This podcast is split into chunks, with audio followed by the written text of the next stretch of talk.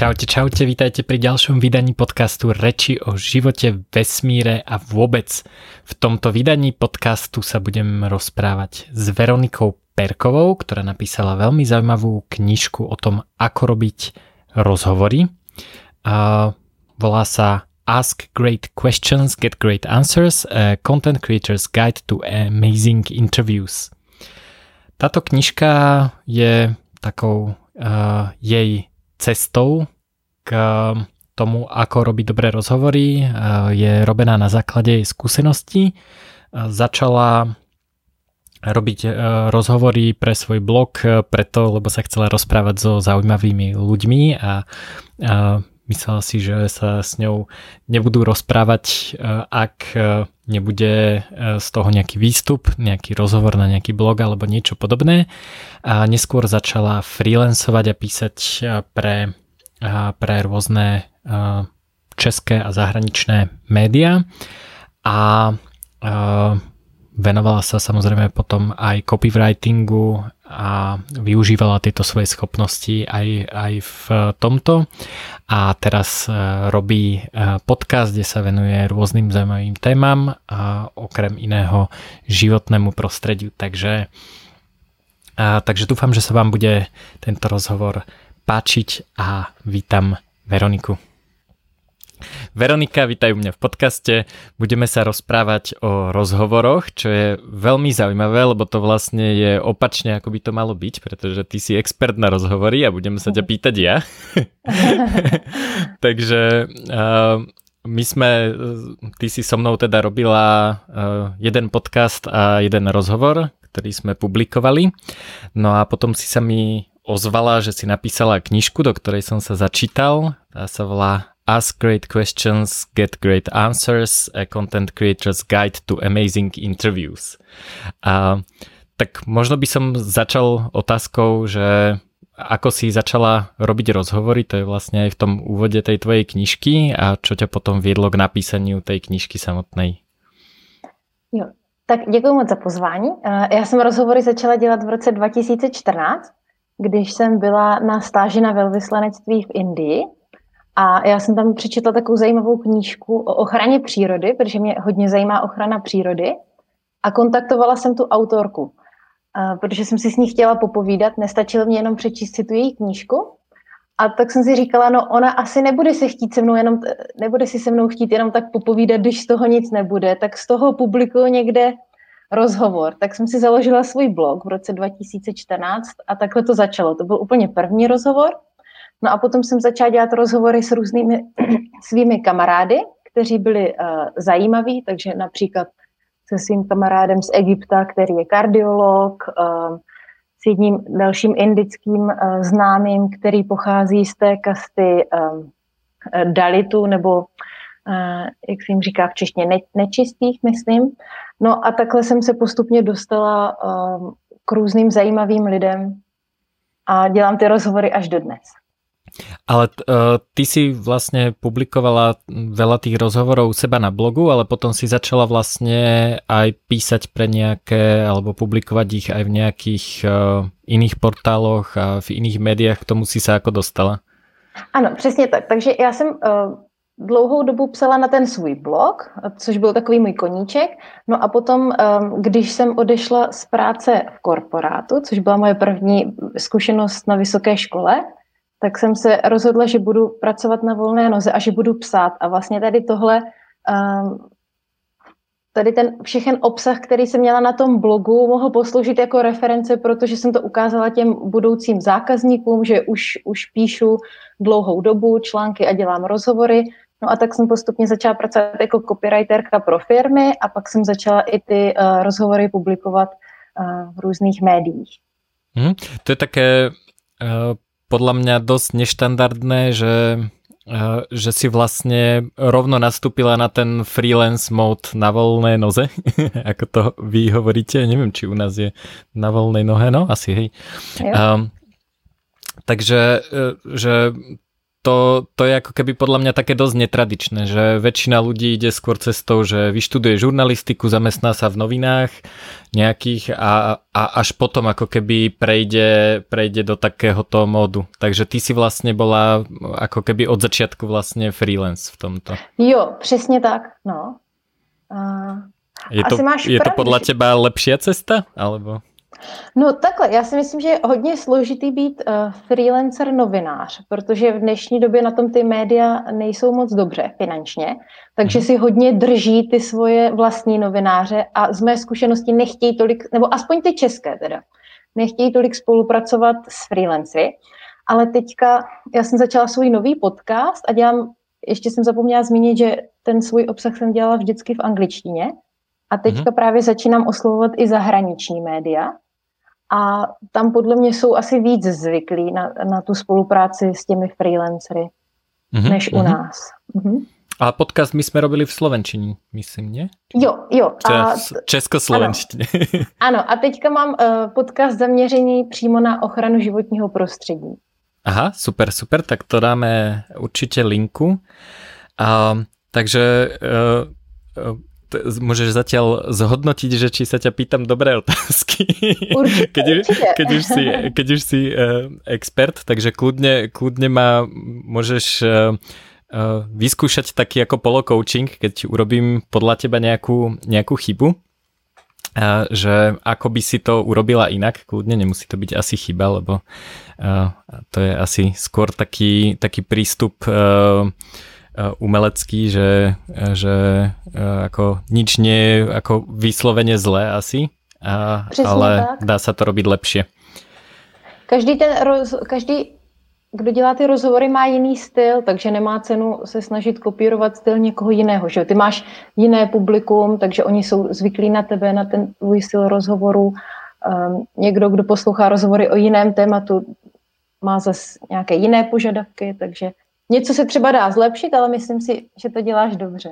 Ďakujem. Uh, ono je, je, je, to, je to tak, že um, napríklad aj moji kamaráti, ktorí ako so mnou radi interagujú, mi povedia, že Juraj, ale ako dvojhodinové podcasty sa mi nechce počúvať a ja hovorím, dobre, ale mne sa nechce robiť 20 minútové podcasty, lebo sa vlastne nikam nedostanem, takže to zase nebaví mňa, takže, takže e, ja ale vždy odporúčam teda ľuďom e, to počúvať e, na vyššej rýchlosti, lebo počúvať dokážeme rýchlejšie ako, ako rozprávať.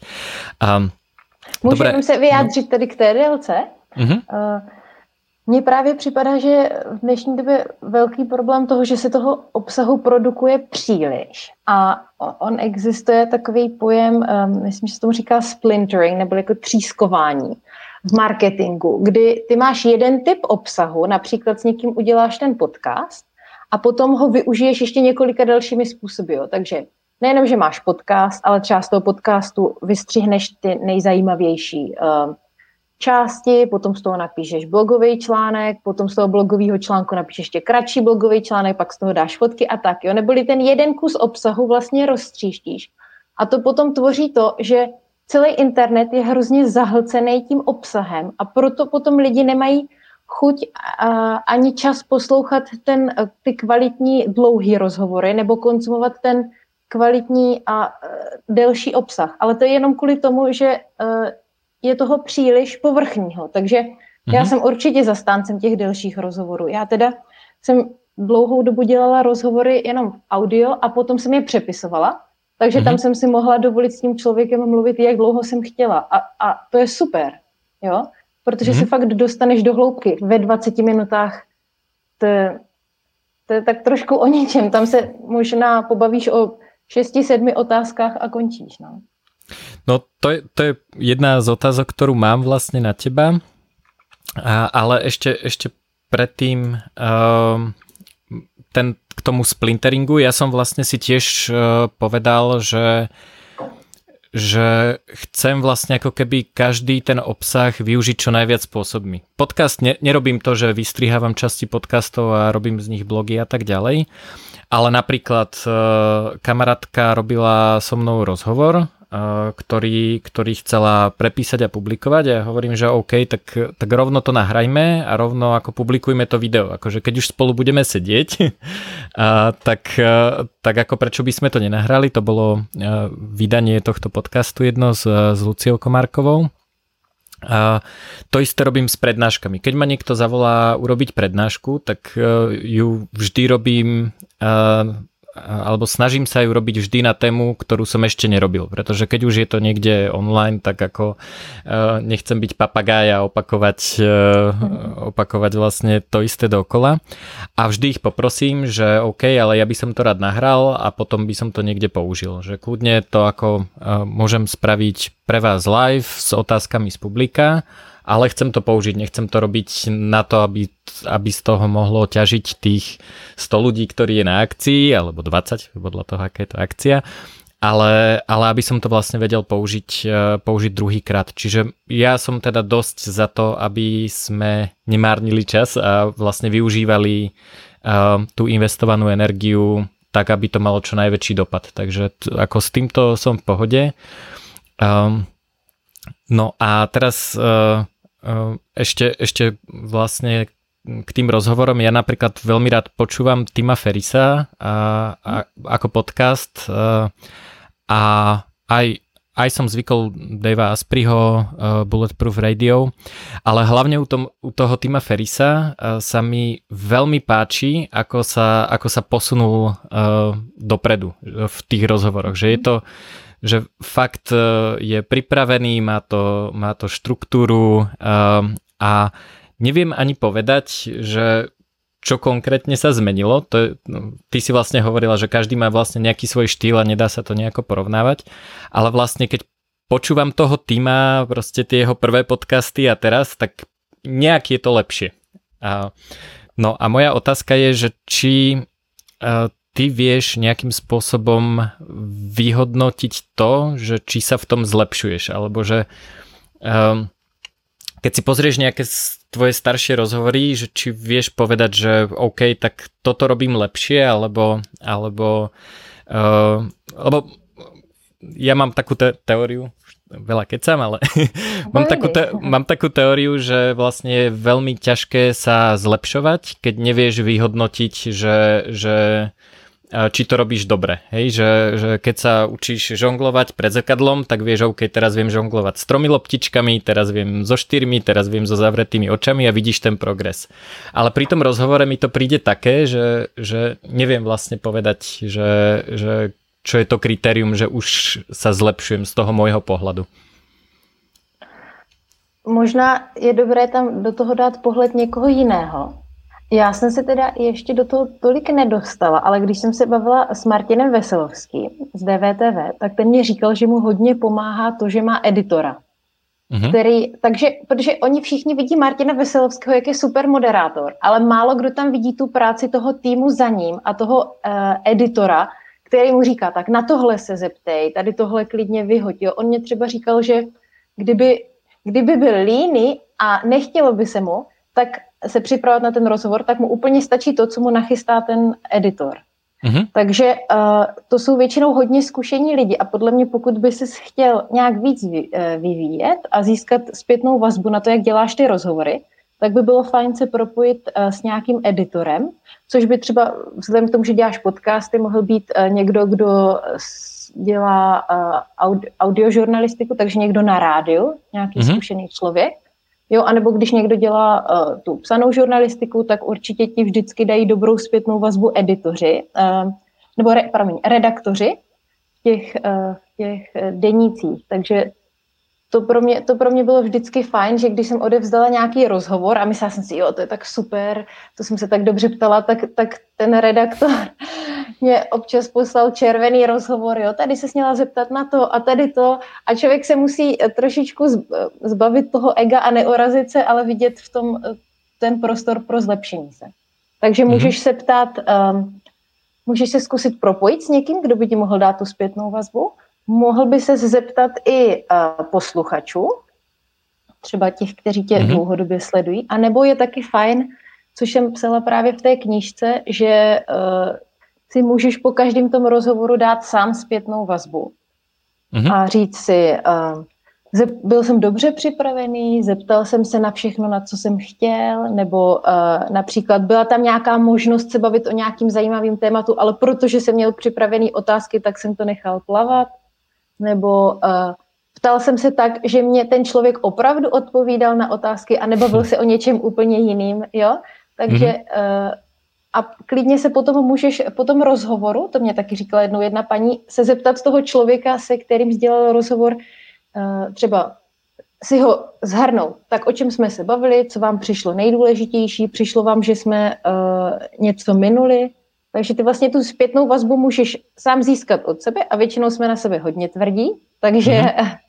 si dáš docela kritickou zpětnou vazbu, ale i od editora, od těch posluchačů a od, um, od toho člověka, se kterým děláš rozhovor.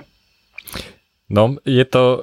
Uh, práve, práve som si spomenul vlastne, ja, ja som asi od svojich 15 rokov písal pre, pre časopis uh, o počítačoch, ktorý sa volal PC Revy a tam to bolo vidno, hej, že keď som poslal prvé články, tak to bolo, že komplet červené uh, a, a ja som teda chcel, aby mi, aby mi poslali vlastne ten zrevidovaný článok, nie preto, že by som ako ho chcel odsúhlasiť, ale chcel som vidieť vlastne, že, že ako to menia.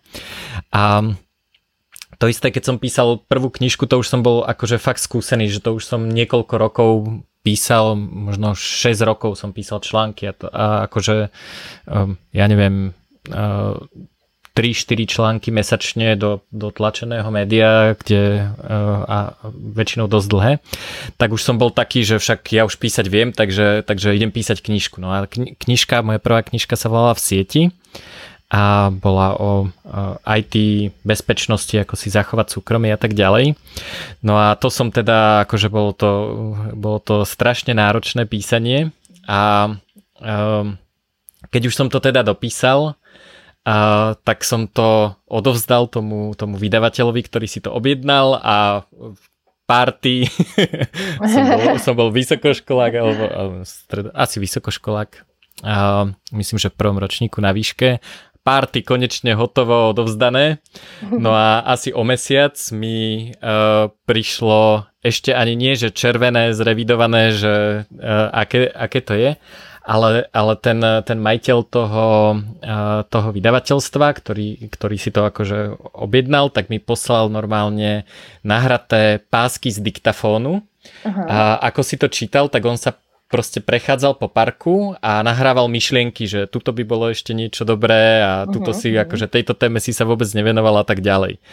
No a uh, takže vlastne tá prvá knižka, ktorú som napísal, v zásade akože som ju musel celú prepísať znova, hej, takže ako pa- party bola veľmi zásadne uh, predčasná, zbytočná.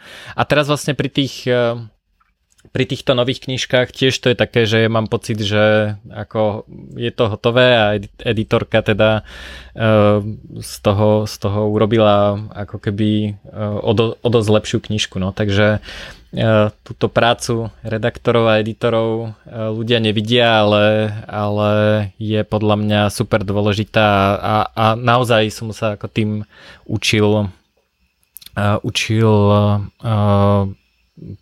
lepšie písať. Takže aplikujem aj na podcasty. A, no a mňa teda zaujalo, keď si ty robila so mnou uh, ten, ten rozhovor, že presne sme sedeli spolu, neviem koľko, možno 3 hodiny na káve v Polis. Ako fa- fakt dlho, ty si si to nahrávala. A keď si to vlastne vypublikovala, tak ma veľmi prekvapilo, že to bolo uh, vlastne oproti tým trom hodinám relatívne krátke, ale bolo to k veci, uh, bolo to také, že som nemal pocit, že si ma ako scenzurovala, že tam bolo vlastne všetko dôležité, čo som chcel povedať. A, a uh, a bolo to teda nejako, nejako kvalitné, akože ani si vlastne neprepísala od slova do slova to, čo som hovoril, že a, a, ale ako ako, uh, ako ten, ako sa to povie, respondent, uh, uh, som sa necítil, že, že ako si napísala nejaký článok, ktorý, s ktorým by som nesúhlasil, alebo že by som to nepovedal a tak ďalej. A toto sa mi stáva veľmi málo kedy, že keď so mhm. mnou niekto robí rozhovor, tak že, že vlastne cítim za tým aj takú tú redakčnú prácu, že, že človek ako dokáže e, z toho vytiahnuť tú esenciu, ale bez toho, aby som mal pocit, že, že ako mi um, um, urobil, urobil zle. Takže možno by ma zaujímalo niečo o tomto procese pri tých písaných rozhovoroch, že ako vlastne premeniť tie 3 hodiny na, na krátky výstup, ktorý, uh-huh. ktorý vyvolá teda v tom respondentovi takýto pocit. Že... Já si myslím, že k tomu mě pomohla docela vysoká, protože já jsem studovala mezinárodní vztahy a my jsme tam museli číst hodně různých článků a vždycky z toho udělat nějaký výtah. Takže to bylo třeba na 60 stránek a na jednu stránku z toho zkrátit fakt jenom ty myšlenky. Tak to byla jedna věc, která mě pomohla. A druhá věc potom, že se snažím, mě hrozně vadí, když čtu knížky a oni to zbytečně okecávají. Já to prostě nesnáším. Já si myslím, že většina knížek by se dala napsat pod 100 stránek. Hrozně, jako je plno knížek, které mají dobrou myšlenku, ale zbytečně to, zbytečně to okecávají. A ono není složité napsat dlouhý článek, ale ono je složité napsat ten krátký článek uh, a fakt, aby v tom byla jenom ta esence, jak říkáš. No a uh, takže je fajn se vždycky vcítit do toho čtenáře, uh, Protože ten člověk, který to píše, si vždycky myslí, že je tam potřeba úplně všechno. Protože všechno je zajímavé, všechno tam musí být, ale to, ten čtenář na to nemá tolik času a chce se dozvědět jenom to nejzajímavější. Takže um, já teďka úplně nevím, jak, jak bych to měla zhrnout, um, jak to dělám, ale v podstatě je asi důležitý, když děláš ten rozhovor, tak vědět, kvůli čemu tam jdeš, co je to nejdůležitější a co chceš předat a potom všechny takové ty odbočky, které jsou zajímavé, ale už, už tam nemusí být, tak ty prostě vy, uh, vystřihnout nebo, nebo vymazat. Takže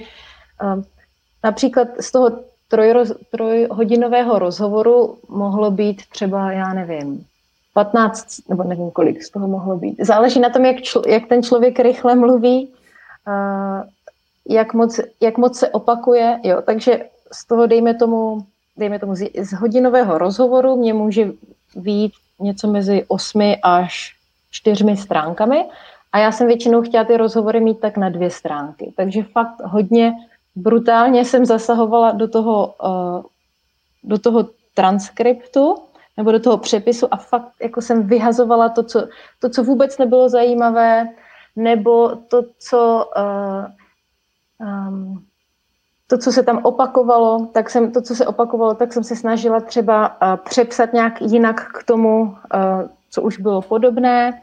A vždycky, když dělám ten rozhovor, tak se snažím, aby to na sebe navazovalo a byla tam nějaká linka. A pokud nějaká ta témata jsou zajímavá, ale vůbec se tam nehodí, tak musím být nemilosrdná a vyhodit je. Takže a... já nevím, jestli jsem ti na to odpověděla, že... Mm-hmm. Když tak od, ešte. Od, odpovedala a mám doplňujúcu otázku, že ako ale vlastne zachováš e, ten jazyk a ten štýl toho respondenta tým pádom. Pretože keď to vlastne prepisuješ, tak, e, tak to ako keby už píšeš nejakým spôsobom svojimi slovami. A to, pre mňa je toto taký najzvláštnejší poči- pocit, že keď si čítam takýto rozhovor, tak si poviem, že OK, je to fajn, ale toto som ja určite nepovedal, lebo ja takto nerozprávam. Jo, takže to jsem na jednu stranu jsem to řekla správně, na druhou stranu ne, jo, když jsem použila to slovo přepisovat. Já bych řekla, že většinu toho rozhovoru nechám tak, jak ten člověk řekl, ale tím přepisovat jsem myslela třeba to, že k tomu doplním, ně, že třeba když tady se ten člověk bavil o nějaké věci a potom se o ní bavil tady, tak to uh-huh. jenom k tomu přihodím a třeba tam něco smažu a připojím to k tomu. Uh-huh. A uh, různě to tak edituju. A opravdu je to tak, že ty psané rozhovory nejsou tak, jak proběhly ve skutečnosti. Že se tam různě uh, přehazují ty odstavce, ty témata a tak. Ale nejdůležitější u toho je, jako nesmí se to přepsat slovo od slova, to vůbec ne. Spíš jenom tady tahle redakční práce, že to přehazuješ, doplňuješ a tak. Ale vždycky je důležité to tomu člověku poslat na autorizaci. Mm-hmm. Často to je tak, že to novináři nedělají, protože uh, potom se jim vrátí zpátky ten rozhovor a tohle se mně nelíbí a tohle bych chtěl změnit a tak dál, protože když to ten člověk vidí, co řekl, tak, tak je často hodně překvapený a chce si to tak různě zlepšit. Ale já to tak dělám, že vždycky, když ten mm. rozhovor přepíšu a upravím, tak ho pošlu a ten člověk prostě s tím musí souhlasit. Mm-hmm. Beru to riziko, že to bude trvat nějakou dobu, než se k tomu vyjádří, že si to pravděpodobně budeme různě přeposílat a tak, ale prostě vždycky chci, aby ten člověk s tím byl spokojený. Mm-hmm. Ja mám v tomto Uh, akože uh, keď so mnou niekto robil rozhovor v uh, takomto tlačenom médiu alebo, alebo teda online ako článok, tak tým mám že veľmi dobrú skúsenosť. Ešte sa mi nestalo, že by mi to niekto nedal schváliť alebo proste publikoval niečo, čo som nepovedal. Ale v televízii mám teda veľmi zlú skúsenosť. E, stalo sa mi to, že so mnou niekto robil rozhovor a e, trikrát sa ma opýtal tú istú otázku, na ktorú som odpovedal nie. Potom sa ma opýtal inú otázku, na ktorú som odpovedal áno a strihol e, tú pôvodnú otázku a odpoveď áno. S nejakým to vysvetlením. Hej, akože, uh, nebolo to, že nie, nie, nie, áno. Boli to ako nie, bla, bla, bla vysvetlenie a, a toto, mi, toto mi akože urobil novinár a, a, a uh, mimochodom dosť uznávaný slovenský novinár a to ma teda dosť naštvalo a v tej televízii to nerobia, hej, že oni ako keby, keď je to e, do večerných správ, tak ako oni nemajú časti dať e, na, na autorizáciu, ako možno to nespravil na schval, ale, ale ako s týmto ja mám osobne teda veľmi zlú skúsenosť. Vravím, keď, e, keď, je, to, keď je to do nejakého tlačeného média alebo alebo ako článok, tak ešte sa mi nestalo, že by mi to neposlal na autorizáciu človek a, a vlastne nikdy som nemal pocit, že ako keby spravil, spravil niečo zlé. A dostal Takže... od neho vysvětlení? Proč to uh, tak? Nie, vôbec, akože... A ptal ses na to? Uh, nepamätám si. Uh, viem, že som s ním potom interagoval, ale už som mu nedal teda rozhovor nikdy. A neviem, bo, to, to bolo veľmi dávno. Viem, že príspevok bol o, o tom, ako uh, niekto hekol slovenské telekomunikácie, čiže to bolo akože 10 plus rokov dozadu ale vravím ako traumu z toho mám to dnes. a, ale dávam si teda už, už pozor, ako odpovedám do televízie na takéto otázky, že, že ako uh, chcem, aby tá odpoveď mala nejakú náväznosť na tú, na tú otázku vždy. Ale to čiže aby to nebolo, že na niečo odpoviem áno, ale odpovedám vlastne tak, aby z toho bolo jasné, na čo odpovedám, aby sa to takto nedalo strihnúť, čo je trošku, eh, trošku náročné v hlave, keď na toto musí myslieť. Mm-hmm. Um, takže, takže tak. No a uh, mne sa vlastne páčilo v tej tvojej knižke, ako si uh, tam ako keby trošku písala uh, o rôznych účeloch tých rozhovorov, že napríklad si robila um, uh, rozhovory, ktoré sú skôr um, za účelom napríklad propagácie nejakej firmy, že je to taký, taký ten copywriting, ale, ale formou rozhovoru s riaditeľom a tak ďalej. Uh, čiže to je možno ešte zaujímavé, že ľudia, keď si otvoria nejaký rozhovor, tak uh, oni vlastne uh, úplne dopredu nevedia, že či ty si novinárka, ktorá chce, ja neviem, eh, eh, eh, vyobracať politika, robiť taký, takýto typ akože investigatívneho rozhovoru, alebo proste ide o to, ako keby poukázať na nejakú osobnosť, alebo práve naopak chceš hovoriť o nejakej téme, takže skús možno niečo o tých účeloch, že pre, prečo vlastne ľudia robia rozhovory, respektíve akože lebo uh, je tam vlastne aj iný klient. Je iné, keď píšeš pre médium a je iné, keď pri, píšeš pre firmu preto, aby si, aby si teda tá firma spravila promo. Aj iný človek ti zaplatí faktúru. No, já si myslím, že jsi to skoro odpověděl. no, uh, jo, máš pravdu, tak to dělení rozhovoru je různé a jedno by mohlo být jako fakt ty uh, firemní rozhovory a ty novinářské rozhovory. Oni se liší, protože samozřejmě, že záleží na tom, kdo tě platí. A když, když tě platí firma, tak si tam asi nenechá úplně o sobě nechat napsat nějaké citlivé informace nebo takové, které by poškodily tu její pověst. Takže um, i, i takové rozhovory jsem dělala uh, s firmami, ale moc mě to neuspokojovalo. Jako samozřejmě, že když jsi copywriter, tak jsi mnohem lépe placený než novinář, ale řekla bych, že eh, když jsi bloger nebo novinář nebo ten podcaster, tak můžeš jít víc do hloubky a ptát se na v podstatě na co chceš. Ten člověk ti akorát může říct, že ne, že nebude odpovídat, ale tím, mm-hmm. že, tím, že na to souhlas, tím, že s tím rozhovorem souhlasí, tak jde, jde do toho rizika, že, že se třeba, dejme tomu, o něm uh, lidi dozví něco, co třeba není tak příjemného nebo tak růžového a tak. Zatímco u těch firmních rozhovorů, když si to ta firma zaplatí, tak, tak prostě chce dělat ten dobrý dojem. A my, možná, hmm. um, to jsem teďka někde četla, už ani nevím, v jaké knížce to bylo, že uh, proto takový ty uh, firemní, já nevím, když máš obrovský korporace, třeba Johnson Johnson nebo Nestle a tak dále, jo, tak oni často mají na tom jejich intranetu uh, různý jejich čas, ty jejich firmní časopisy a tak, ale on to nikdo nechce číst, protože všichni ví, že prostě je to takový uh, až moc idealistický, jo? Že, hmm. že, že v tom ta uh, realita úplně není. No. Takže... Je to nuda. Uh, jo, jasně, jo, no. Je, je to trošičku taková přetvářka, no. Ale to je prostě rozdíl mezi content marketingem a mezi tou novinařinou. Mm-hmm. Content marketing je od toho slova marketing. Hej. A dá se to podle teba robiť tak, aby to nebyla nuda? Jo, tak určitě se to dá. Eh, třeba když jsem pracovala pro eh, inkubátor Up 21 startupový, tak jsem se tam právě snažila dostat hodně lidí zvenku, Protože po určité době je to nuda, když se pořád bavíš jenom s těmi lidmi z toho inkubátoru, mm-hmm. nebo když pořád ti stejní lidi dávají rozhovory. Ti čtenáři chtějí vědět, chtějí poznat jiné lidi, jiné tváře. Takže jsem právě vždycky tam měla různá témata. Dalo by se to říct jako v podstatě rok startupu od toho, kdy ho úplně, kdy hledáš nějakou myšlenku, kdy vytváříš business plán, finanční plán, když si hledáš investory, jak máš oslovovat ty investory, jak vlastně vytvářet ten první tým, jak, jak najímat lidi až vlastně po scaleování toho startupu a tak. Uh, takže jsem měla takový roční plán a témata a do toho jsem si vždycky hledala lidi zvenčí, takže z jiných inkubátorů, z jiných firm a, a to mě hrozně bavilo, to bylo fakt moc mm-hmm. fajn a, a byla to v podstatě taková, bych řekla, žurnalistika, protože mm-hmm. ti lidi prostě byli um, z jiných oborů, z jiných firm, takže to bylo, řekla bych, docela upřímné.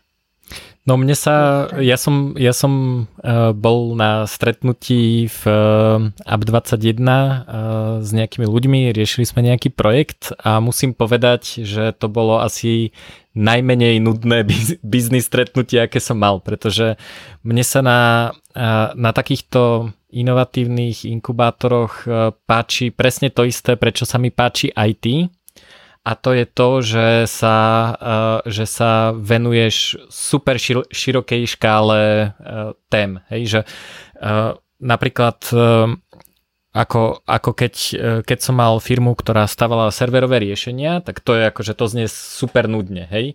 Ale v praxi to znamená, že chvíľu si v nemocnici a snažíš sa proste prepojiť server s rengenom, ktorý si v živote, v živote nevidela a proste a, a trochu vidíš do toho biznisu, ako funguje nemocnica, hej, e, ako, ako, a, aké systémy tam majú, ako to vlastne vnútorne funguje.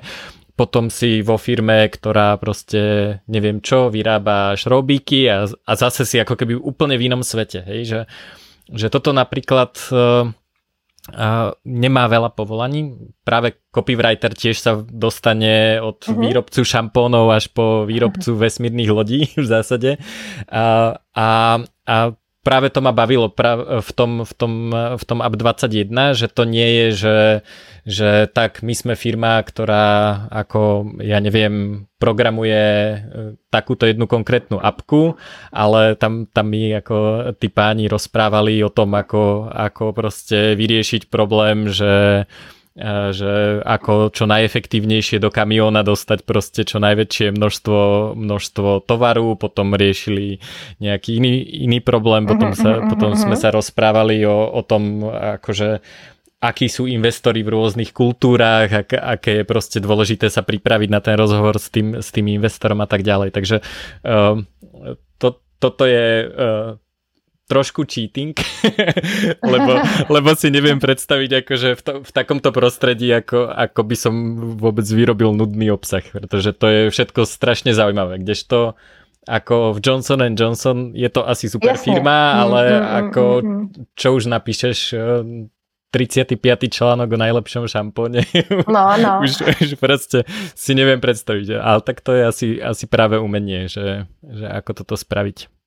Mně právě a... přijde i na té novinařině nebo na tom blogování super to, že jsem se dostala do úplně různých prostředí a potkala jsem se s různýma lidma, jo. Takže, uh, protože já jsem nedělala, já jsem začala teda tady tou paní, se kterou jsem dělala rozhovor v Indii, to byla ochranářka přírody, no ale potom jsem v podstatě to tak rozšířila, že jsem se bavila se zajímavými lidmi, jo, což je strašně široká, uh, strašně široká, uh, strašně široký spektrum lidí.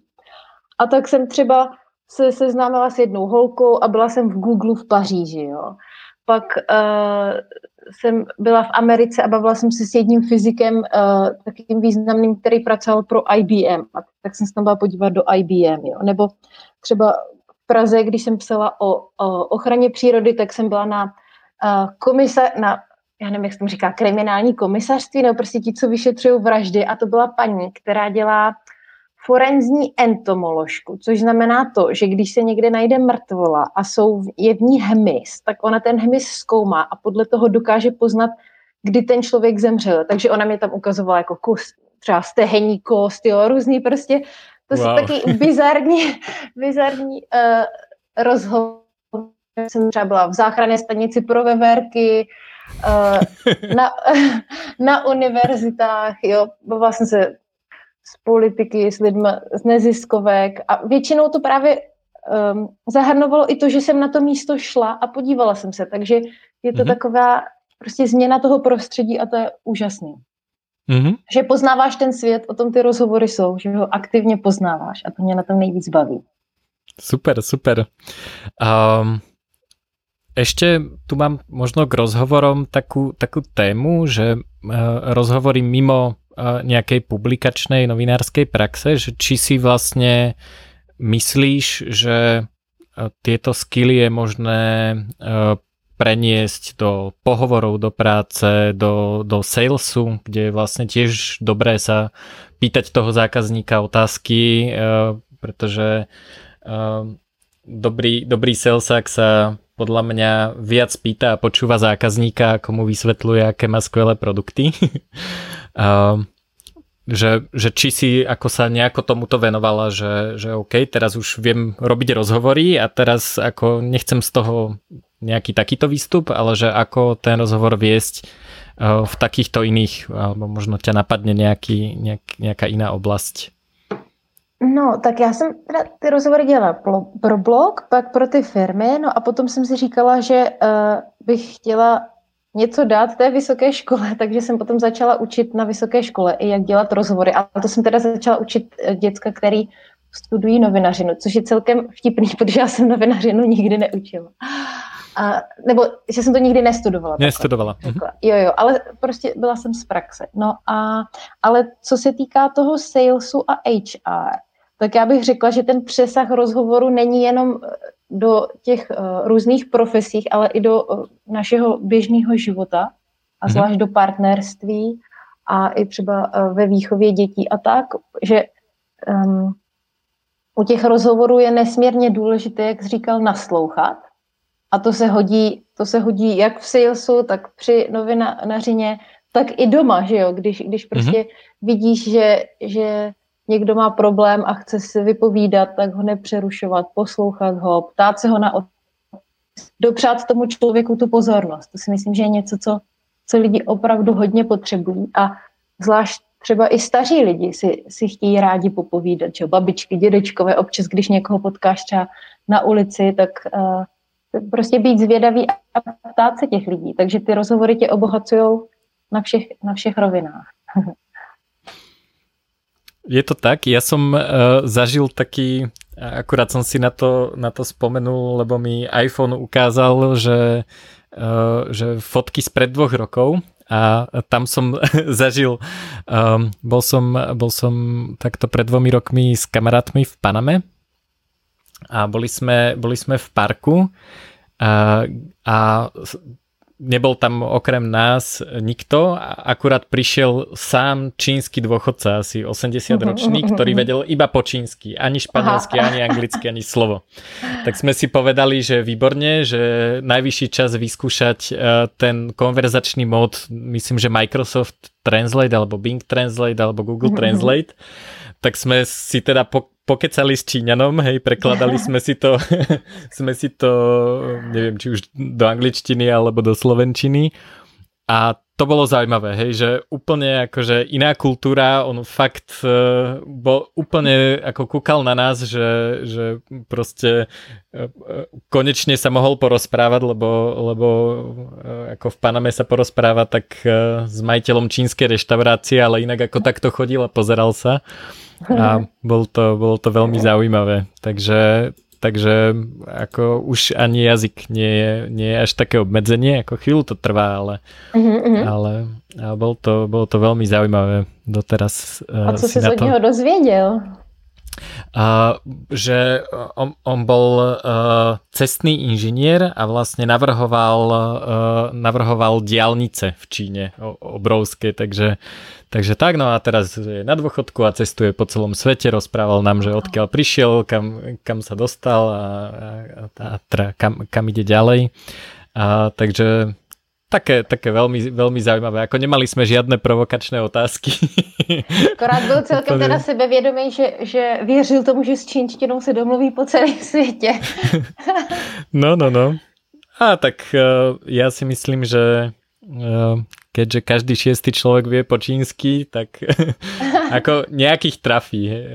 Nie, asi, asi sú teda hlavne koncentrovaní v Číne, na Tajvane a v Hongkongu, Makau a tak, ale, ale nie je to úplne zbytočný jazyk. Ja uh, inak uh, dosť rozmýšľam, že či toto nie je uh, dobrá vec pre môjho syna, že naučiť sa po čínsky. Je to najväčšia ekonomika sveta, je to, je to proste, vravím, každý šiestý e, človek, alebo siedmy, neviem, neviem úplne presne, vie po čínsky, takže a, a je to vraj veľmi veľmi logický jazyk, že nie je to, nie, nie, nie je to nejaké ako super nepravidelné ako, ako slovenčina a čeština, ste rody a, a hauze.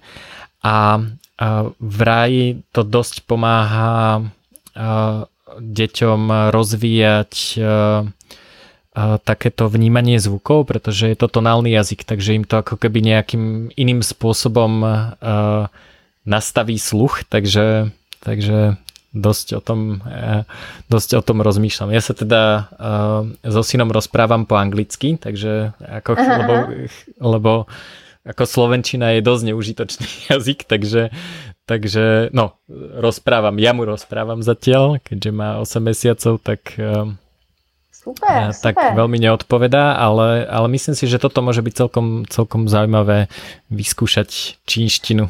Můj strejda se naučil čínsky a jak říkáš, tak je to ten tonální jazyk, takže on mě vysvětloval, že já nevím, třeba mo, mo, mo, různý takový, že třeba jedna, uh, jednu slovíčko řekneš různýma tónama a znamená to něco jiného. A mm-hmm. jak jsi přemýšlel teda, že bys ho učil čínsky? Nebo ne ty, ale jako, že bys mu sehnal nějaké učitele? Nebo... Je, tu, je tu škôlka, ktorá to, Škol... to robí. Fakt? No, no, no Aha. v Bratislave. Takže uh, to ako pri, prišla s tým Janka, nie ja, takže, teda. tak, takže uvidíme. A druhá možnosť je španielčina, teda, ale tam, tam nie je práve tá tonálna výhoda a, a, a teda po španielsky vie trochu menej ľudí, ale je to tiež dosť užitočné. Mne, mne by sa napríklad španielčina dosť hodila určite v živote.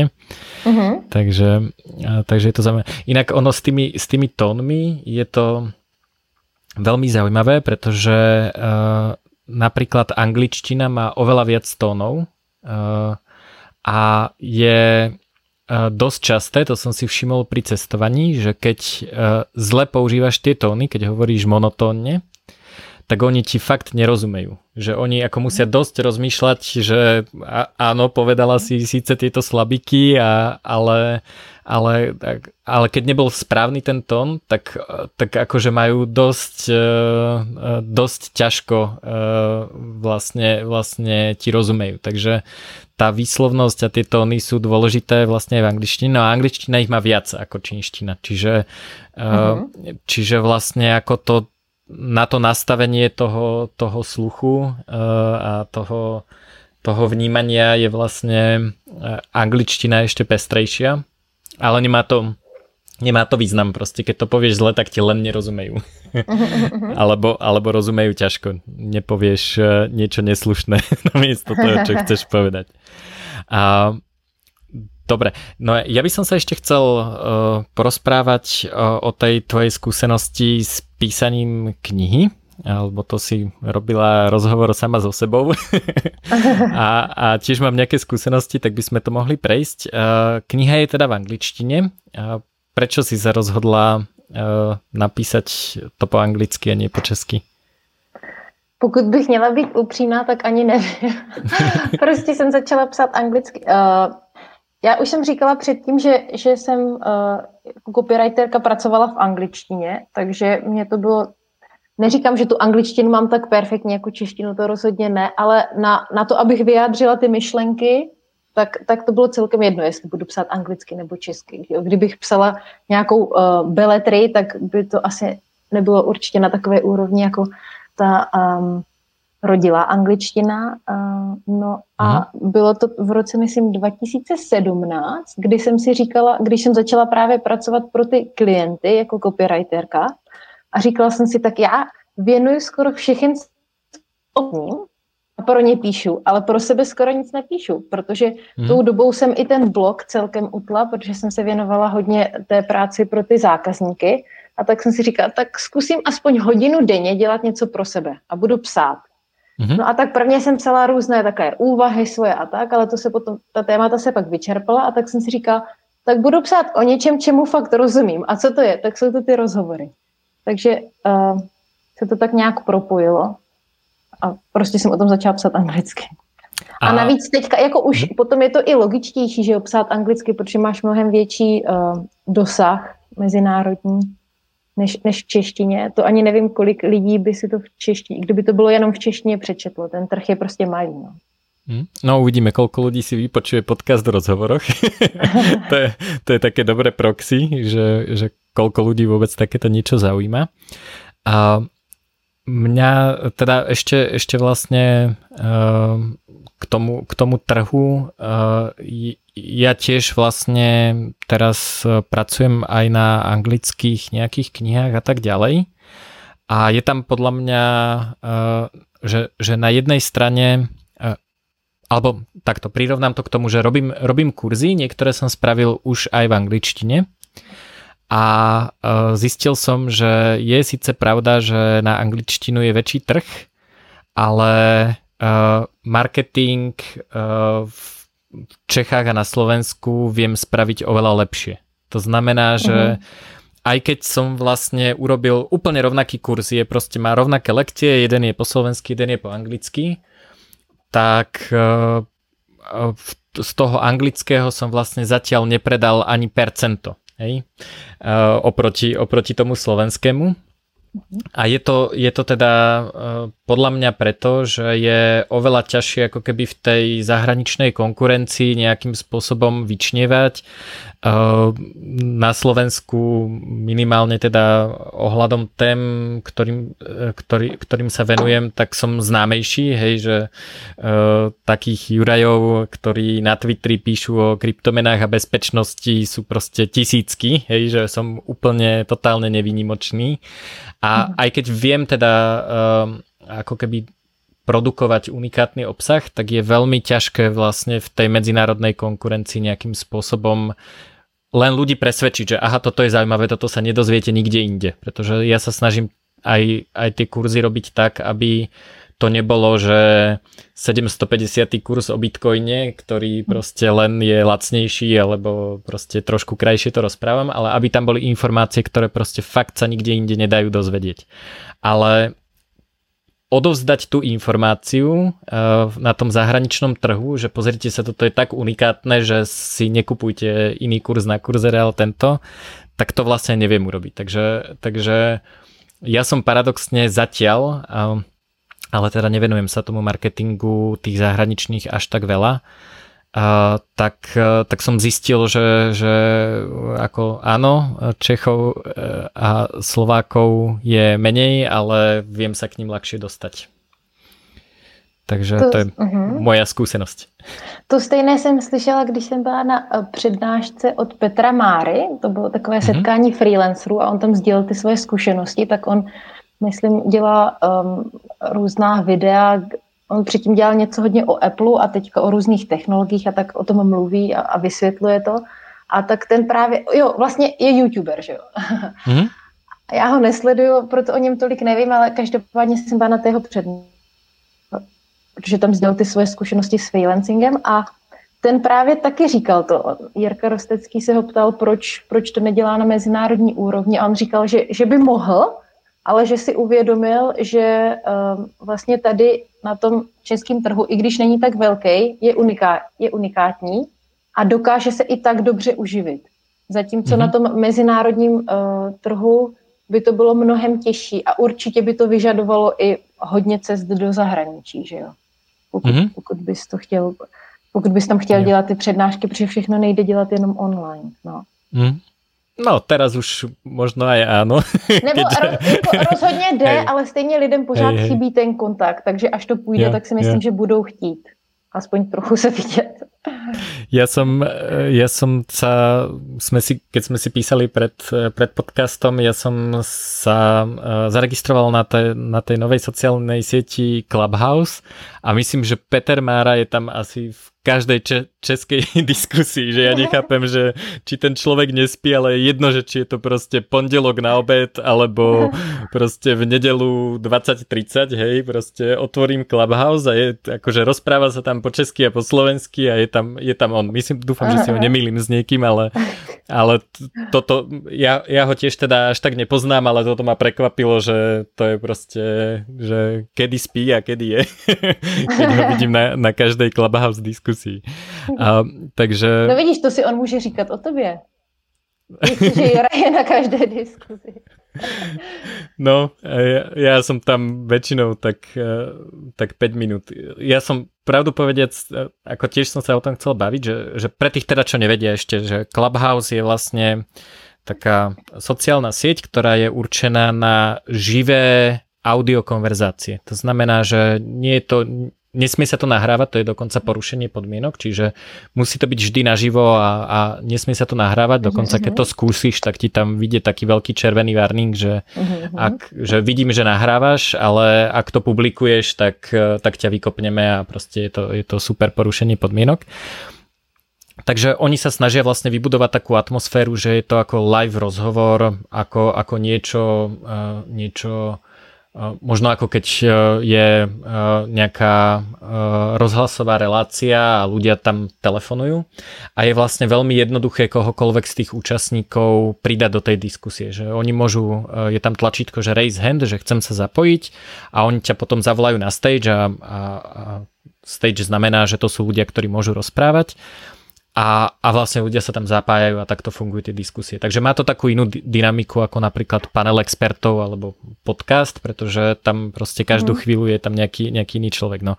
Ale ja som teda zistil, že mňa to strašne zahlcuje. Ja už len keď tam vidím, že je tam proste tisíc ľudí, tak už proste sa mi točí hlava, že, že ani, ani, akože ani nie, že lebo nemusíš sa zapojiť samozrejme, čiže ako nemôže ťa niekto len tak vyvolať alebo tak a, takže, takže ako nie je to nejaká, nejaká tréma, ale skôr, skôr ako mám taký pocit, že preboha, že tu teraz môže rozprávať 20 ľudí naraz, že to, neviem, či je to mojou introvertnou fázou.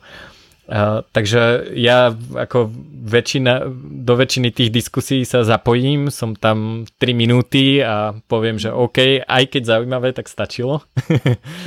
ale, ale boli tam aj dobré diskusie, takže tak uh, to, toto je podľa mňa uh, uh, myslím si, že sa tomu Clubhouse zídu tvoje, tvoje skills, pretože uh, taký najväčší problém tých diskusí je, že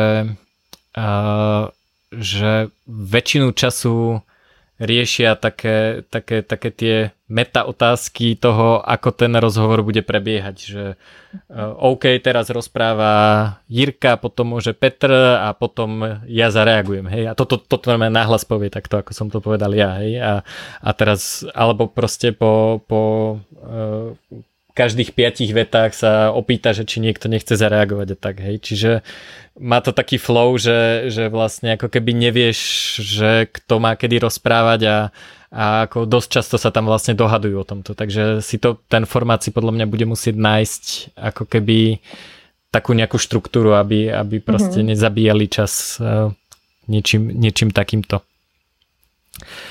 Dobre, takže späť ku knihe, čiže v angličtine, rozhodla si sa, že ju napíšeš, tak si si teda otvorila textový editor, začala si písať.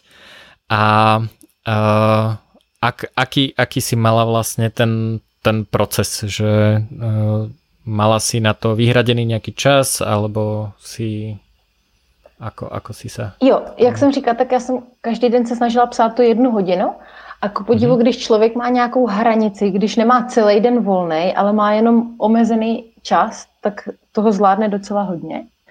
A, takže vždycky jsem, neměla jsem jako limit, kolik za tu hodinu musím napsat, ale snažila jsem se prostě napsat to, co mě napadalo a po té hodině nebo hodině a něco jsem to vypla. A zase další den a takhle za, za celkem krátkou dobu jsem byla překvapená. Jsem měla třeba nějakých 60 nebo 70 stránek a uh, potom po určité době jsem přišla na to, že uh, se necítím kompetentní na to, abych vydala knížku, protože jsem si říkala, já musím mít víc zkušeností. Uh, mm-hmm. A ještě mě tam něco chybí, protože jako napsala jsem tam všechny takové ty základní věci, jak dělat ten rozhovor, jak, jak uh, si udělat rešerši, jak se ptát na ty otázky a tak, ale potom jsem tam chtěla mít i takový vyšší level, což je to, jak se v těch rozhovorech vzdělávat a rozvíjet. A já jsem si říkala, ty už jsou lepší lidi než já, kteří, kteří by tady tohle mohli napsat a já ještě nejsem tak zkušená, tak jsem to na nějakou dobu odložila, psaní té knížky, myslím tak na rok nebo dva, kdy jsem v průběhu toho dělala ty rozhovory. No a potom jsem tam vlastně dopsala tu další část a uh, pak jsem to, já nevím už kolik to mělo stránek, ale jak jsem říkala, já jsem zastánce minimalismu a toho vyškrkávání, aby tam bylo fakt jenom to důležité a žádný zbytečný okecávání. Uh, takže ta knížka má pod 100 stránek. Ona by klidně mohla mít 300 stránek, ale já jsem fakt nechtěla, aby to ty lidi zdržovalo to čtení, ale aby tam bylo fakt, aby to šlo k věci. Takže jsem to postupně různě zkracovala a řekla bych, že to psaní bylo v pohodě, ale potom všechny takové ty dodělávky ohledně, ohledně té knížky, jo. Pak jsem to posílala na korekturu, tak to dlouho trvalo, pak se mě to vrátilo, teď jsem tam zase musela předělávat ty věci zase na korekturu zpátky, pak jsem musela řešit. Uh, ta, ta knížka, vzhledem k tomu, že je to e-knížka, uh, která, a vydala jsem ji na Smashwords a na Amazonu, tak ona nemá nějakou úplně extra grafiku, třeba takovou, jak máš ty. Prostě je to celkem, vypadá to celkem jednoduše a jsou tam fotky. No ale i ty fotky jsem musela uh, hledat, musela jsem kontaktovat ty lidi, jestli souhlasí s tím, že můžou být v té knížce. Pak jsem řešila uh, tu um, titulní stranu té knížky, teď vůbec název té knížky, to bylo taky něco. Um, ptala jsem se na různé otázky na Facebooku lidí, na jejich názor i v nějakých skupinách zahraničních a potom jsem ještě musela, potom mě jeden uh, známý, který vydává takhle e-knížky, tak uh, mě pomohl to naformátovat, takže jako kdyby mě to nepomohl naformátovat, tak to mě trvalo strašně dlouho, protože mhm. to musí mít určitý přesný formát, prostě ty mezery tam musí být, odstavce a tak. Takže jako to psaní je fajn, ale potom je tam strašně moc toho dodělávání okolo. možná, že když to outsourcuješ a dáš to někomu jinému, tak, tak ti to udělá, ale nevím, jestli dokáže udělat všechno. No. A potom jsem to vydala a říkám si, super, mám hotovo. Stejně jak ty jsi říkala, že jo, a teďka jdu slavit. A myslela jsem si, jo, tak mám vydanou knížku a teďka to pofrčí a kulový. To právě tím začíná, no. Je to tak, no. Ja som uh, veľký reštart dopísal v auguste, a, alebo teda začiatkom septembra a fyzickú knižku som mal v rukách uh, asi 4 dní pred Vianocami v decembri. Hej, čiže uh-huh. ako z toho, že tu je ako Wordový dokument, uh, uh, alebo teda my sme to robili cez, uh, cez Google Docs, uh, do momentu, kedy akože mám v ruke vytlačenú knihu, tak to, tak to trvalo, uh, trvalo akože niekoľko mesiacov, takže, mm, takže mm. je to celkom, celkom dlhé. A knižku si vydala sama, alebo cez nejaké vydavateľstvo, alebo aký bol uh, tento? Sama, právě přes uh, Kindle Direct, počkej, KDP, Kindle Direct Publishing, myslím se to jmenuje, takže to je na Amazonu. A potom je ještě takový indie uh, vydavatelství, který se jmenuje Smashwords. Uh-huh. A to distribuje niekde mimo Amazonu, alebo prečo ešte nejaké iné vydavateľstvo? Tak zaprvé oni poskytují lepší finanční podmínky, že ti z té knížky Aha. dají víc procent než Amazon. Amazon docela odí, jako lidi odírá, si mm-hmm. hodně toho nechává. A distribuují to i do různých jiných těch um, nakladatelství, já, Barnes and Nobles a prostě do mm-hmm. různých mm-hmm. jiných těch, kam by se to jinak nedostalo. No. Aha, aha. Inak ešte je dobré si to dať aj na, uh, na Apple, na, uh, do, neviem, či to je iTunes Publishing alebo niečo také. Uh-huh. Mňa dosť prekvapilo, že ja teda nemám Amazon, lebo knižky mám po slovensky a Amazon ti ani nedovolí uploadnúť to, on zistí, že toto je nejaký divný jazyk, to proste nepodporujeme, čiže ani Aha. keby som chcel, tak na, na Kindle sa to nedá dať. A, ale teda ten Apple Books e, podporuje aj slovenčinu, ale že bol som dosť prekvapený, že si to tam ľudia celkom kupujú. Aspoň teda keď to vyšlo, tak, tak ako na začiatku dosť ľudí má iPady a, a akože celkom, celkom ma to pozitívne prekvapilo. Ďakujem. Mhm. Takže, takže tak, no čiže toto je inak dosť zaujímavé, nie? Že, že, že si môžeme vlastne robiť takéto kvázi rozhlasové relácie sami. E, Paralelný polis napríklad e, ako, ako bol lockdown, tak oni začali robiť vlastne ako keby live televízne vysielanie, robili koncerty, diskusie, rozhovory a tak ďalej. A to akože keby mi niekto pred 15 rokmi povedal, že neziskovka s kamarátmi v Holešovicích e, bude robiť večerné televízne vysielanie, tak si poviem, že haha, že, že sorry, že ako ani len na kamery nebudete mať peniaze, nie to ešte ako to šíriť, hej, a teraz ako Full HD cez internet a, a proste a dokonca celá tá infraštruktúra je prakticky zadarmo. Uh-huh. A to isté s knižkami, hej, že, že ja som tú prvú knižku, ktorú som vydal, myslím, že to bolo 2003, tak cez vydavateľstvo a tak ďalej a teraz, teraz je tá infraštruktúra brutálna, hej, že Môžem si, samozrejme, ako mal som pomoc grafika, editorky a tak ďalej, ale tých som si zohnal sám. Uh, existujú firmy, ktoré robia priamo distribúciu do knihkupectiev, čiže proste naložím knižky do auta, odveziem do distribučného skladu a zrazu ich proste niekto rozváža po Čechách, po Slovensku a predávajú sa. Môžem samozrejme to robiť cez e-shop, čo je, čo je pre mňa ako autora najvýhodnejšie. Sú takéto distribučné platformy, kde môžem distribuovať e-booky.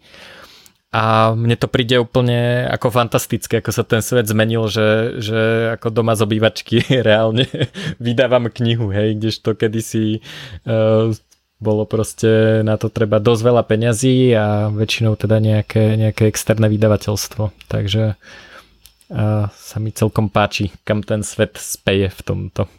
Tak to je dobře, že jsi optimista. hej, hej. No a potom teda ten marketing, e, o tom sme sa bavili, že to je teda, že si knihu dopísala a myslela si, že, si, že, že všetko skončilo a pohodička, už si, mm. už si autorka. Ja by som sa na ten marketing inak pozrel ešte z opačnej strany, že ja som zistil, že, uh, že keď človek napíše knižku, tak si nemusí tlačiť vizitky. lebo, lebo, Aha, to je dobrý. Lebo proste je lepšie niekomu dať knižku a to už ako je super uh, social proof, že OK, vieš o čom hovoríš, ako Ehm, keď som napísal knižku o bezpečnosti, tak ako už nemusím niekomu vysvetľovať, že som dobrý v bezpečnosti, lebo je to v knihkupectve na poličke napísané. A to teda bez ohľadu na to, že tí ľudia tú knižku ani nečítali možno. A myslíš, že to platí i u e-knižky? Uh, myslím, že áno, ale, ale neviem. Uh, ja, ja teda mám s e-knižkami oveľa pozitívnejšie skúsenosti, ako mi väčšina ľudí hovorí. Keď som sa bavil s inými autormi, tak Uh, tak hovoria, že, že ako, že e-knižky sú že 10% ich predaja alebo tak. A, a u mňa je to možno trochu viac ako polovica. Hej, že, uh-huh. že, ale ja mám, možno je to aj tým, že mám dosť cenový rozdiel medzi uh-huh. e-knižkou. Uh, e-knižka u mňa stojí 13,37, to je magické hackerské číslo, ktoré znamená lead, mimochodom. Aha. Že jednotka je L, uh, trojky sú Ečka a sedmička je to. To je proste taký aha, akože aha. starý, starý kvázi hackerský oný, um, spôsob písania. Takže, takže mám elitnú cenu a 13.37 a papierová stojí 26. Takže, takže možno je to aj tým, že mhm. preto si viac ľudí číta tie e-knižky. Ja napríklad vôbec nečítam papierové knihy. Ja akože, keď si kúpim papierovú knihu, tak e, ako buď preto, že je to, mám, mám napríklad knižku teraz o lodných kontajneroch, tak to akože OK, to chcem mať e, e, papierové, lebo sú tam obrovské, krásne, veľké fotky, ktoré ako na tom Kindle čierno-bielom by sa mi asi nepáčili ale, ale ináč akože nehrozí, že by som čítal papierovú knihu. Uh, mám na to dva dôvody. Uh, knihy čítam buď v posteli a v, uh-huh. na papierovú knihu treba svietiť Alebo vo vani a tam sa papierová kniha rozmočí. no ale když ti spadne ta, ta elektronická... Tá ja, mám, ja, mám vodo, ja mám vodotesný Kindle, to som Aha. dostal na Vianoce, najlepší darček, uh, že vodotesný Kindle. Takže kľudne, akože keď to mám zakvapkané, tak to do tej vody rovno ponorím a, a vyumývam a, a čítam ďalej, takže... Uh, ale veľa ľudí, veľa ľudí to číta tak, že, nemá vodotesný a proste im to nespadne do vody, normálne si to držia. Nesmieš pritom zaspať, takže nudné knižky sa vo vani čítať nedajú eh, na nevodotesnom zariadení. A takže ja akože skôr eh, k tej tvojej otázke, že ja skôr si myslím, že tie, tie e-knižky sú budúcnosť, že ten, ten ako vzťah k tomu papieru je, ako chápem, je to história, je to krásne, akože máš pocit, že je to vyrobené z celulózy a tak ďalej, ale ono sú to reálne dáta, takže Takže myslím si, že to, že cestujem a mám proste v takomto malom super ľahkom zariadení celú svoju knižnicu a môžem si čítať, akú knižku chcem, tak myslím si, že, že je, to, je to budúcnosť. Či to funguje ako ten social proof a ako vizitka, tak to neviem. A, ale ale podľa mňa ako linka na Amazon možno, možno je celkom dobrá. Takže, mm-hmm. takže ten marketing má podľa mňa dve strany, že, že e, knižka je marketing teba ako experta a to si podľa mňa už splnila akože Eh, byť tebou, tak sa tou knižkou všade chválim, keď sa rozprávaš so zákazníkmi, aj keď robíš s niekým rozhovor, tak akože by som, by som im ju kľudne poslal, že, že pozri sa, som profík, viem ako sa to robí, tu máš zadarmo knižku a, a akože len, len aby mali pocit, že teda sa s ním rozhovor robí niekto, kto vie, vie o čom hovorí. No a no ale teda tá ťažšia časť je ten, ten marketing tej knižky a to sme sa pred, eh, pred natáčaním podcastu o tom bavili, že toto si ľudia neuvedomujú, že toto je možno aj ťažšie ako napísať tú knihu. A, a otravnejší, mnohem. Um, neviem, pro mňa, mňa, to, pro mňa. Mňa, to, mňa to baví. Ja som, ja akože... Tak mě řekni tu svoji perspektivu, abych to tak taky změnila, nebo ten svůj úhel pohledu. No môj uhol pohľadu je, že uh, v prvom rade chcem, aby si tú knižku ľudia pre, ktorým niečo dá prečítali. Takže hmm. neberiem to, že robím marketing e, knižke, ale vlastne umožňujem to, aby, aby e, tá knižka poslúžila tým ľuďom, ktorí, e, ktorý má a tým pádom akože môj mindset nie je, že pre Boha zase musím niečo vymyslieť, aby som to šíril, ale je to, že OK, uh, kde sú tí ľudia, ktorým, e, ktorým tá knižka poslúži a ako sa k ním dostanem a ako im ju vlastne dokážem sprístupniť. Takže, takže a mňa to baví. Ja si napríklad aj tie papierové knižky si presne z tohto dôvodu balím a posielam sám, nie je to úplne zábava, uh-huh, že keď uh-huh. si mhm. ich objednajú u mňa v e-shope, nie, nie v knihkupectve, to som len doviezol do skladu ale je to práve preto, že, že, ma, že ma baví vlastne ako vidieť, a jasné, Veronika si objednala knižku, tak, tak teraz jej ju zabalím, ešte, ešte ju odnesiem do zásilkovne, použijem zásilkovňu na distribúciu a, a potom proste si otvorím ten tracking uh, tej, tej zásielkovne a vidím, že á, už, už je na ceste, už, už je proste, už si ju môže vyzdvihnúť a teraz ju už má. Takže vlastne mne sa páči, uh, aj ten marketing je vlastne ten kontakt s tými čitateľmi. Že to je ten prvý kontakt a keby som ju iba napísal a nikto by sa o nej nedozvedel, tak, uh, tak je vlastne zbytočná. Mm-hmm. Takže vymýšľam vlastne také veci, že, že komu, teda buď aj osobne, alebo akej skupine ľudí tá knižka vie vlastne dať najväčšiu hodnotu. Tam e, je, je to veľmi podobné ako s tým, e, s tým cielením na trh. E, že, že, že Čechy a Slovensko sú menší trh, ale vlastne dokážem tam lepšie osloviť tú cieľovú skupinu. Tak ja som si napríklad odpovedal na otázku, že pre koho tá kniha nie je a snažím sa urobiť všetko preto, aby si to tí ľudia nekúpili.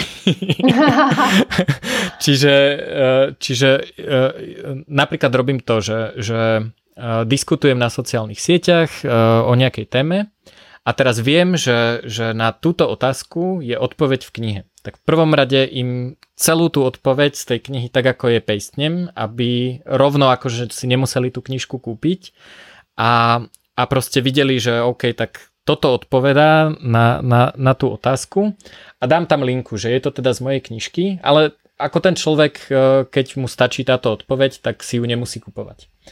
Ale rovnako, e, rovnako keď vidím, že niekto Uh, že niekomu by sa ne, nepáčila tá knižka, že má iný mindset, hej, že veľký reštart je ako dosť o adaptabilite a tak ďalej a keď vidím, že niekto ako je úplne zaseknutý do nejakého svojho súčasného životného štýlu, ktorý mu pandémia narušila a vlastne jediné, čo chce je, aby, aby sa to vrátilo naspäť, a mm-hmm. tak uh, tomu teda poviem uh, úplne akože milo slušne, že, že nekupuj si tú knižku, e, lebo, lebo ako jednak budeš nasratý, keď to budeš čítať, lebo, lebo akože sú tam veci, ktoré nechceš počuť a, a tým pádom ich neurobíš a je to akože jednak nie, že minieš peniaze, ale hlavne minieš veľa svojho času na knižku, ktorá ti podľa mňa nič nedá. Takže um, takže um, toto je podľa mňa tiež dôležité si uvedomiť, že,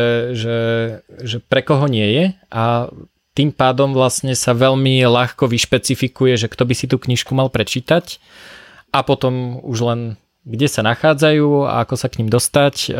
Ja často robím nejaké súťaže alebo, alebo vlastne uh, uh, pomáham vlastne aj ľuďom, ktorí napríklad na ňu nemajú peniaze, ale viem, že by sa im hodila, tak im ju nejakým spôsobom dám, či už e-book alebo audiobook. Uh, takže, takže moje nastavenie na ten marketing, uh, aby som to uzavrel z mojej strany, uh, je, že že pre mňa je marketing vlastne spôsob, ako nájsť tých ľudí, ktorí by si tú knižku podľa mňa mali prečítať a má pre nich hodnotu. Je... A můžu se tě zeptat, eh, kolik času trávíš třeba v těch skupinách odpovídání? Protože mě to, jako já vím, že přesně to, co jsi teďka říkal, už mě radil a já jsem to zkoušela, ale mě to prostě vyčerpává, tady to chození na, do těch různých skupin a teď mm-hmm. pročítání a teď než najdu vůbec nějaký příspěvek, který si věne těm rozhovorům, protože plno jich je tam úplně o něčem jiným, tak mně připadá, že mi to bere strašně moc času. Mm-hmm. Berie to dosť času, tak ja som v tých diskusiách aj tak. Takže ja, e, pre mňa je to skôr také, že, že lebo e, ja rád s ľuďmi diskutujem o tých témach, ktoré ma bavia, čiže musí to byť ako, že nejdem do skupiny, kde možno e, akože možno mám čo povedať, ale nebaví ma to. Hej. Čiže prvé, prvé je, že v skupinách, ktoré, ktoré ma nebavia, tak tam ani nie som. A a potom to beriem, e, robím to vlastne z oboch strán, že e, keď už v mojej knižke na niečo odpovedám, tak to tam pejsnem, tak ako som hovoril, že proste vyberiem to z tej knižky a dám to tam. Ale robím aj opačnú vec, že keď niekomu na niečo odpovedám a nemám to ako keby pokryté, tak si uložím ten komentár a niekedy z toho spravím blog a mm-hmm. potom tie blogy vlastne ako premieňam na, na tie knižky, ktoré akože samozrejme veľmi zeditované a tak ďalej, ale a, čiže pre mňa vlastne e, tá účasť v tých diskusiách je uh, aj o tvorbe nového obsahu. Hej? Čiže mm-hmm. ja to neberiem mm-hmm. tak, že robím marketing knižky a teraz akože musím hodinu denne zabiť tým, že s niekým diskutujem, ale je to práve, práve akože hľadanie toho, že toto som už pokryl, takže to viem tým ľuďom odovzdať. A toto som nepokryl a mal by som, takže vlastne tá odpoveď, aj keď to napíšem na mobile, tak normálne, keď dopíšem ten komentár, tak si ho celý uložím. A, a vlastne používam to, často to potom samozrejme úplne prepíšem, ale poviem si, že OK, tak ako toto je zaujímavá téma, ktorej som sa nevenoval a mal by som sa jej niekedy venovať, takže by som, by som ako mal ten, ten čas využiť uh-huh, na to, čo primárne robím. Takže uh, snažím sa, aby to je to veľa času, ale snažím sa, aby to nebol zabitý čas, aby to bolo uh-huh, niečo, čo nepomôže len tomu človeku v tej diskusii, ale, ale vlastne, vlastne tie témy sa často opakujú, takže, takže je to niečo, čo môžem použiť aj neskôr. Super. Já se omlouvám, já už asi budu muset za chvilinku končit. Ano, skoro už končíme. Toto bola pos... oni, už, oni už totiž přijdou, takže potom by tady byl křik. Jasné, jasné. Dobre, ďakujem ti veľmi pekne. Toto bola v skutočnosti moja posledná otázka, tak ti držím Aha. palce s knižkou a, a a teším sa, ďakujem za, za zaujímavý rozhovor a teším sa na feedback od teba, a na spätnú väzbu od teba aj od poslucháčov, aby som sa zlepšil v rozhovoroch aj ja. Takže, ďakujem moc, Juraj. Ďakujem pekne, maj sa pekne. Díky, ahoj. Čau. Ďakujeme za pozornosť linky na Veronikinu knižku, na jej podcast a ďalšie zaujímavé odkazy nájdete pod týmto videom alebo na mojom blogu na stránke podcastu a na juraj.bednar.io. Taktiež e, budem rád, keď tento podcast e, vyzdielate ľuďom, ktorým by sa mohol páčiť v rámci marketingovej filozofie dostaňme zaujímavý obsah, ktorý môže ľuďom pomôcť tým, pre ktorých je. Budem rád, keď ho nevyzdielate tým, ktorým sa páčiť nebude, lebo ušetríte ich čas a nervy.